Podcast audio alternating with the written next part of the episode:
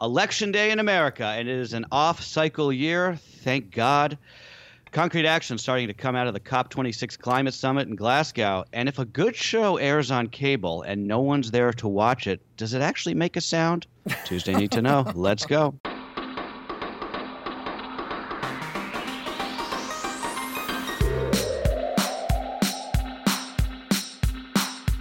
Good morning, everybody. This is Cheddar's Need to Know podcast for November 2nd. I'm Carlo Versano, and I'm here. That's right. Baker Machado, he's in today for Jill. Baker, great to see you, man. How you doing? Carlo, always good to see you as always, my friend. Happy Tuesday. Hash- happy National Deviled Egg Day to you. Uh, I know this is a dear uh, day near and dear to your heart. For most of us, it, uh, we vomit on, a, on an idea of, of uh, any deviled eggs. I mean, I don't particularly like the idea of eating deviled eggs at six in the morning, but I do. I like a good deviled egg. I like a good yes, deviled egg. Yes, yeah. if you're drunk on Thanksgiving, deviled eggs are absolutely delicious. Yes. Yeah. Uh, Carlo, we have so much news to get to. It is insane. So let's dive straight into it. And did you know, by the way, uh, today's an election day. Today is it actually is? a day people go to the polls and vote uh, in several high profile contests, chief among them, the Virginia gubernatorial race. Uh, now, pundits closely watching that contest as a sort of proxy for the Biden administration. Democrat Terry McAuliffe has been running ahead of Republican Glenn Youngkin, though the latest polls have them either tied or Youngkin slightly ahead. Now, Terry McAuliffe has been trying to tie Youngkin to President Trump, though the two not particularly close. But that said, President Trump did hold a tele rally urging his Virginia voters to turn out for the Republican. But we should note uh, Glenn Youngkin nowhere to be found at that rally yeah. whatsoever. Yeah, he's definitely uh, trying to keep Trump um, at an arm's length distance, just given that Virginia is now really not even a purple state; it's really a blue state at this point. And it, it has been. I don't Biden think any, won by ten percentage points in 2020. I don't think any uh, Republican has won a statewide election in Virginia since 2009, so that could change today. That race, yeah, Bob McDonnell. Turning, yeah, all about uh, education in Virginia, which is interesting. That's not something that we've seen as really the uh, motivating factor in a, in many statewide elections recently. That is a potential warning sign, I think, for Democrats ahead of the midterms. Um, but just uh, all the in other races around the country here, the GOP also hoping for an upset in the New Jersey governor's race. That's very unlikely, but that yes, would be a huge yes. deal. Yeah, yeah. The polls are polls are really far ahead there for Murphy, but it's closer than his last race. So you're right. Yeah, uh, here in New York City, we're technically choosing our next mayor, though, spoiler alert, it's going to be the Democrat, Eric Adams. He's up by 30 in the polls in that race, too. yeah. Uh, I think he's got that one in the bag. Boston is electing its first woman and first person of color as mayor, regardless of who wins in that race. That's an interesting one to watch. And up uh, upstate in Buffalo, New York, there's a uh, real another interesting mayoral race between an avowed socialist and the incumbent Democrat, who's actually running to keep his seat as a write-in candidate. Uh, that race is going to provide a sort of test of the strength of the progressive wing of the party this uh, this year. As for Virginia, though, which of course is the big one, let's do some predictions. I mean, I think McAuliffe Ooh. is going down. I really you do. You think Terry McAuliffe is going to lose here? So I do. Um, so off-year elections are usually really hard for the incumbent party. One, because you have to yeah. really sort of motivate your base, and you're going up against you know, an opposition party who's incredibly motivated right now, Republicans incredibly motivated right now to go to the polls based on, you know, how much of the uh, they do not like the Biden administration right now. Um, on top of all of that, as I mentioned, Joe Biden won Virginia by 10 percentage points, but literally this is a coin flip at this particular point, and it's because Glenn Youngkin has been able to use critical race theory, schools, yep. the coronavirus, in many ways to his advantage of disenfranchised and upset parents over what's been going on in terms of schools to his advantage. And this is why Terry McAuliffe has been trying to use Trump as his way to galvanize Democrats to get to the polls. This gives us an indication about how both parties are going to use those respective ideas to motivate their bases yep. for the midterms next year. Republicans think they might have a winning issue here when it comes to schools and critical race theory, you know, something you see in conservative media ad nauseum every five minutes or so. And look, Democrats still believe that Trump is enough to motivate their voters to get to the polls, even though Trump is not on the ballot yep. per se. I That's do, the big question. Uh, uh, but uh, if we're making predictions here, I, uh, I'm, look, I'm terrible at predictions, but if I had to guess, I think Glenn Youngkin does surprise here, but I bet you it's within one single percentage yeah. point here. I bet if it, anything, we might even go to a recount. It might be that close, Carlo. Yeah, we probably won't even know tonight if it's going to be that close. But just to your point about um, how he Youngkin has been able to mobilize, uh, you know, parents and suburban voters. I don't know if you saw some of these pictures out of his rally the other day in Alexandria, Virginia. That's the D.C. suburbs. That's about as blue as it gets. Oh yeah, true. He had an inc- he had an incredible turnout there. Yep. That was, if you're a Democrat and you saw those pictures, that was giving well, you and some. suburbs uh, are huge because yeah. those suburban voters are the ones that came out and turned out for Joe Biden in 2020. Independent suburban voters who traditionally vote Republican Republican, but were really upset with President Trump, you know, because Glenn Youngkin is trying to sort of he's trying to ride the coattails of the Trump base, but not really like become a Trump candidate. And this is where yep. Republicans think they might have an advantage here by sort of uh, tiptoeing their way around Trump without alienating his yep. base at the same time. Um, let's talk about President Biden here. He vowed that the U.S. would lead by example when it comes to climate change, but the president stopped short of announcing any concrete new pledges on the very first day of the COP26 summit in Glasgow. Now, today, Carlo is expected to bring more uh, specifics. More than 100 world leaders are about to announce a deal that would reverse deforestation by 2030, with Brazil actually one of the big key signatories on that pledge, which we should note is non binding. President Biden also planning to announce major new regulations regulations when it comes to methane, the greenhouse gas that's far more potent than CO2. That announcement would restore and strengthen regulations that were canceled by the Trump administration, Carlo.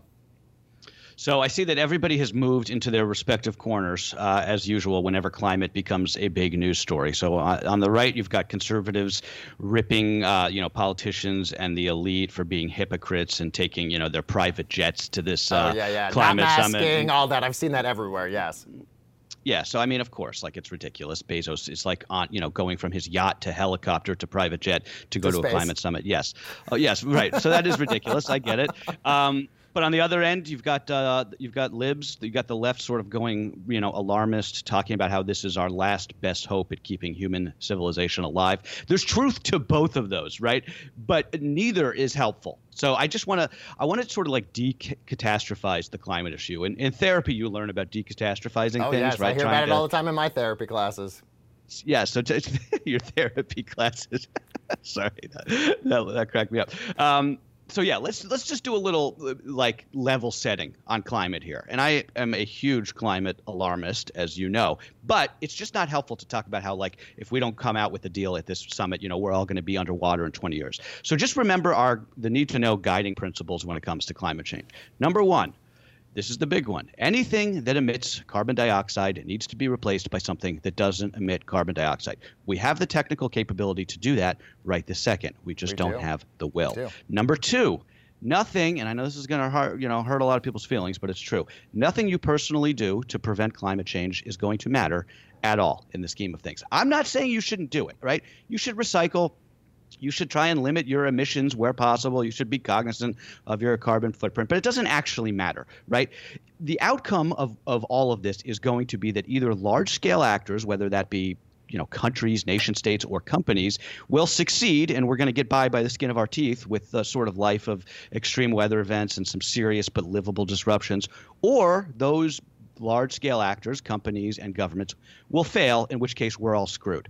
Number three, which ties into number two.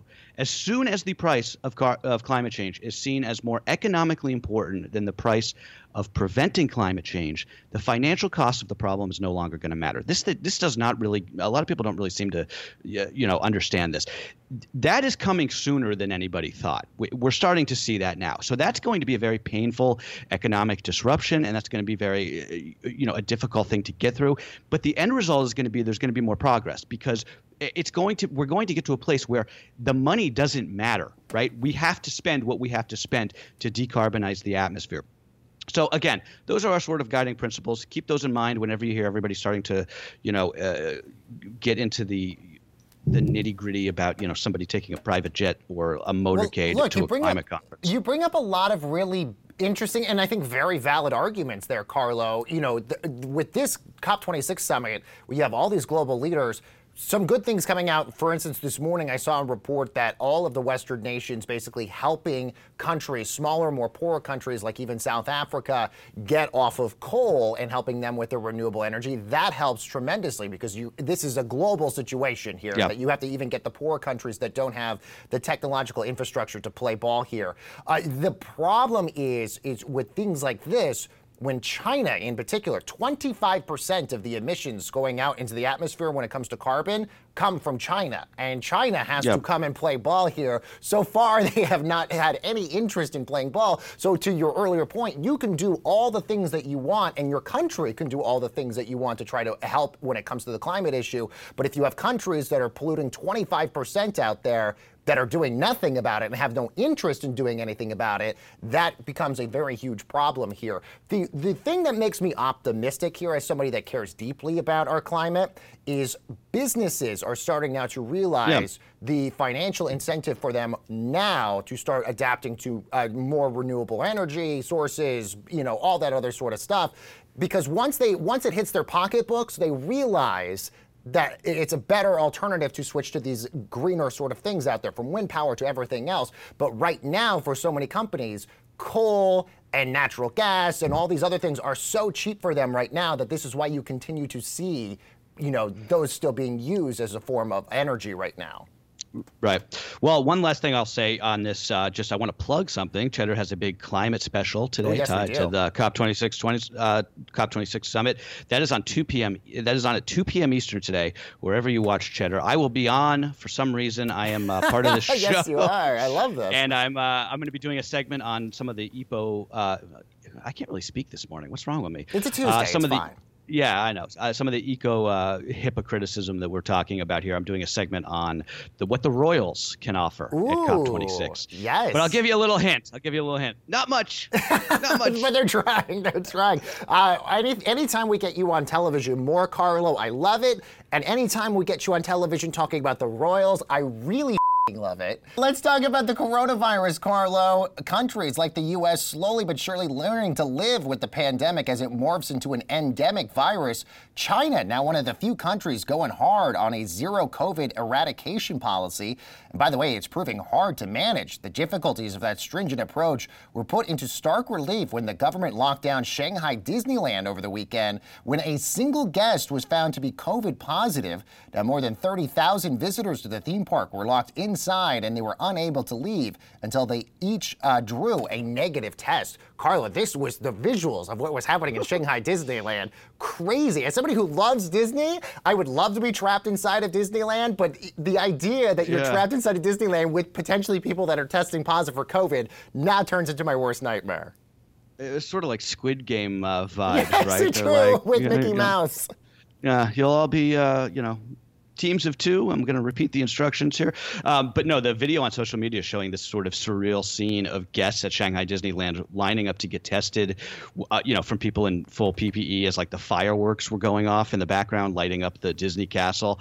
Very odd. But, you know, this is interesting, right? Australia has been in and out of lockdowns now for 18 months it, these kind of like zero COVID policies, it, they're just not workable solutions to this. No matter where, no matter what kind of government you live under, you just it's not going to work.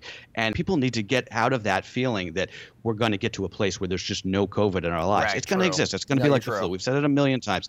Um, but you also just, I mean, with China, you have to just marvel at the sheer power of the state to be able to do something like this. Can you imagine if the federal government sent the army to lock people inside Disney World in Orlando because somebody tested positive. Oh, I know. People Carlo, would lose it. Carlo, I still think back to the early days of the pandemic when what was happening in Wuhan when you know when yeah. Wuhan was basically the epicenter, and they shut the whole city down. And Wuhan is not like some small cow town out there. It's bigger than it New is, York City. It is a huge city, completely shut down. People could not leave their houses. And I'm saying that as a New Yorker who lived in the city during the pandemic, it was nowhere close to what it was like in Wuhan. It is yeah. crazy the amount of power that the Chinese government has to shut things like this down. Yeah, I'm not. By the way, I'm not like uh, in, endorsing that. I don't think I would. There, there would be riots if they tried to do something like that oh, in the United yes, States, especially and now. Especially now. Yeah, but there should be. I mean, that is a ridiculous overreach of um, you, you know the government. It's, it's one thing to like for there to be lockdowns you know, if there's a serious, you know, wave happening as we saw here, but because one person threw off a, neg- uh, a positive test, you know, th- that's just not sustainable. No, I agree, Carlo. Let's move on and let's talk about some more news of the Jeff, uh, Jeffrey Epstein fallout. He's still causing CEOs to lose their jobs left and right more than two years after his death by suicide. Jes Staley, suicide. yes, yes, that's always yes, yes. That's going to be my favorite sort of documentary that's going to be coming out. Was it a suicide or was this planned? What happened? Anyway, let's talk about Jes Staley. He resigned as chief executive of Barclays. That amid an investigation by British regulators into his ties to the disgraced financier and convicted sex offender. Staley is the latest business leader to get forced out over his relationship with Jeffrey Epstein. He had visited Epstein's infamous Caribbean island as recently as 2015, but told the board he cut him off soon after that. And the board, by the way, they believed him. He didn't lose his job until regulators started getting involved. And by the way, that that sort of um, that that mindset of saying, "Oh, I cut him off after this certain date." Every CEO, from Leon Black to uh, yeah. Les Wexner, all of these people have said that all the time. Oh, I didn't know about this until yeah, I, I cut him off at this particular point, so I'm fine over all of this. Same with uh, two American presidents, Bill oh, Clinton yes, Clinton and Donald Trump. True, true. But both both of whom were tight with Epstein at least at some point in their lives, and then claimed to basically not know him. But God, Jeff Epstein, man, he sure had a lot of friends for a convicted he pedophile, did. right? He it, did. Uh, so, so, this guy, Jes Staley, his exit uh, from one of the world's biggest banks, Barclays, follows that of billionaire Leon Black. He left the uh, private equity firm Apollo earlier this year amid a review of his relationship huge, with Jeffrey Epstein. Huge news, by the way. Yeah, Black exit followed that, as you mentioned, of Les Wexner, who resigned as CEO of Victoria's Secret parent company L Brands last year after his longtime friendship with Epstein became publicized. So again, you know, these guys Jeff Epstein, he sure had a lot of wealthy friends. So you have to just wonder what service was he providing these people, or was he just like that good of a dinner conversationalist? Like was he just that? that be, they really wouldn't wanted. That be what it all was about? Wouldn't that be so funny if that was the whole yeah. thing? They're like, oh yeah, he's really he has an amazing sort of like a steak au pois that we eat at at his house all the time. um, and by the way, we didn't even mention another huge fish in all of this, and that's Prince Andrew. Prince Andrew and his ties to this as well, yeah. because one of the girls who was alleging that he he sexually assaulted her, um, has been trying to give him a subpoena for the longest period of time, and and the royal palace refuses to comment on what happened with Prince Andrew yeah. and Jeffrey Epstein. Another one. Hmm. Yeah. All right. Uh, let's move on to television. And my goodness, Carlo, I don't know if you're watching American Crime Story Impeachment, but it is so good. The penultimate episode of that show airing tonight on FX. Ryan Murphy's dramatized retelling of the Monica Lewinsky scandal came in with a lot of buzz. But I didn't know if you know this, the ratings have been a disaster. Last week, the episode was tied with MTV's Teen Mom and ESPN's Around the Horn for like 15th of the most watched shows. Frankly, nobody's talking about impeachment, and the reason for that is a cautionary tale for television networks. That's because the deal FX struck with Netflix back in 2016, this series not going to get a streaming run until a year after it airs on television. That might have made sense maybe five years ago for this sort of deal, but Netflix has since tripled its subscriber base while millions of people have cut the cord. So I should note if you have a cable subscription, you're able to watch this show right now. But if you're one of the millions of yeah. people out there that cut the cable, you have to wait at least another year to be able to watch this show or you could do what I've been doing with which the show with this show, which is the world's worst user experience, where I go to the FX website and I log in with my parents' cable credentials, and then I and then I stream it to my TV. Good it's like it. It, it takes like 10 minutes and it doesn't even work half the time um, but it is it is fascinating right because even when this show started in 2016 with the oj series yep. uh, it it also wasn't on streaming, but it had a lot more buzz, which just shows you even in that short period of time, you know, the the the potency of cable television has just plummeted. I mean, look at Squid Game, right? I think this show is actually much better than Squid Game, but the difference in buzz, there's no memes about nope. this show. There's nope. no joke. Nope. No one's joking about it on Twitter. Everyone's still talking about uh, Squid Game. Everyone's dressing up as Squid Game costumes for Halloween like you did. Um, so it's just it's it's a fascinating sort of you know case of of what breaks through in this day and age, right? Carlo, this the American Crime franchise is an Emmys darling because the OJ franchise, the first iteration, swept the Emmys across the board. Then the second season, which was the Versace uh, storyline, which I thought was awesome, you had Darren Criss win Best Actor, was which was so good in that. This one, the cast is absolutely incredible, and it's produced Yeah. so so so well. And if anything, I actually feel like it it paints every character from President Clinton to Monica Lewinsky to Linda Tripp in negative and positive lights. You actually learn more about each one of the characters Yeah. as the story continues to go on. It's incredibly well written. It's incredibly well produced, uh, and, and it's really unfortunate that it's going to take another year for people to sort Yeah. of realize this. But either way, uh, you know, you're right. It's not driving memes. It's not driving anything right now, and there's literally no buzz. I feel like you and I talking about this right now is the 1st You're the only person I know. Yes, you and I talking about this is the first time in weeks I've heard anybody talk about it. I mean, it was in the front page of the New York Times yesterday, and that was sort of the only buzz I've heard about it so far, and which is very unfortunate because I do believe. Um, I do believe Sarah Paulson's probably going to win an Emmy for Linda Tripp. She's so good in this Incredible, role, yeah. and and I think it's going to be a finalist probably for limited series also. I, I have to say, I, I, Becky and I are watching this in succession, and I'm I'm deeply uh, enjoying both of them. This this show is like it's very kitschy, um, but that's kind of his that's that's his shtick, right? Yeah, it's campy, and I like that. And, um, so with anyway, Ryan Murphy, and with Ryan Murphy shows, it's hit or miss. His Netflix shows because now when he Yeah. has the unlimited sort of budget to do whatever he wants, a lot of those shows, except for Halston, are really big misses. But the FX stuff that he does. Still, sort of have the bite to it, which is really good. Sort of, sort of like the early days of the Nip Tuck years. So something about his FX programming so Yeah. much better than what he does on Netflix. I'm really digging Clive Owen as uh, as so Bill good, Clinton. right? By the way, I- you know, I, right, I- we got to move on. Hold move on, one Baker. last thing, one last thing, one last thing. Edie Falco as Hillary Clinton. I'm warming up to it a little bit, but Clive Owen as Bill Clinton, incredible. Yeah. I like her as well. Okay, uh, more to know before we go, Baker. All right, off. so let's start with politics. Joe Manchin, ooh, he just threw a Manchin bomb yesterday. He says he cannot support President Biden's social spending bill, putting the brakes on the hopes that Democrats could vote on that bill as early as this week. The senator from West Virginia accusing progressives in his party of holding that legislation hostage. But we should note progressives, uh, even Pramila Jayapal, saying that the vote still likely will happen this week on those two bills. God, get out of the way, man. Uh, okay, thousands of cops, firefighters, and other city workers here in New York City going on unpaid leave for failing to comply with the city's vaccine mandate. We talked about this a bit on Friday. Uh, sounds like about 9,000 workers in total are defying the mandate, but 91% of municipal workers are in compliance. So numbers did go up as we expected them to uh, significantly over the weekend just before this deadline came into effect. Quite the interesting new feature that Apple is developing here Carlo. Apple reportedly testing a new feature that would detect car accidents as they happen. Crash detection for iPhones and Apple Watches would use motion sensors built into those devices that would be able to tell if you're traveling in a car that has been hit. And that the feature would then dial 911 automatically on your behalf. Really cool that they've been able to figure that out. I, my understanding is the Google phone actually can do this um, Oh, already. interesting. Uh, I'm not. I'm not positive about that. Uh, okay, and uh, this this one I sort of got a kick out of this. Zillow managed to do what no one else could in 2021: lose money flipping houses. The online listing giant. Uh, Zillow selling off 7,000 homes, many of them at a loss, after they went hard on this home flipping business called iBuying, just as home price appreciation started to cool. It now looks like it's uh, it may have plateaued a couple months ago.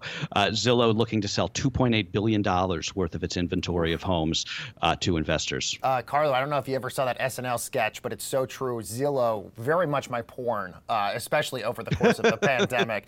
Uh, Queen Yes. Elizabeth, meanwhile, spotted for the very first time since doctors told her to stay home and rest rather than travel to Glasgow for COP26.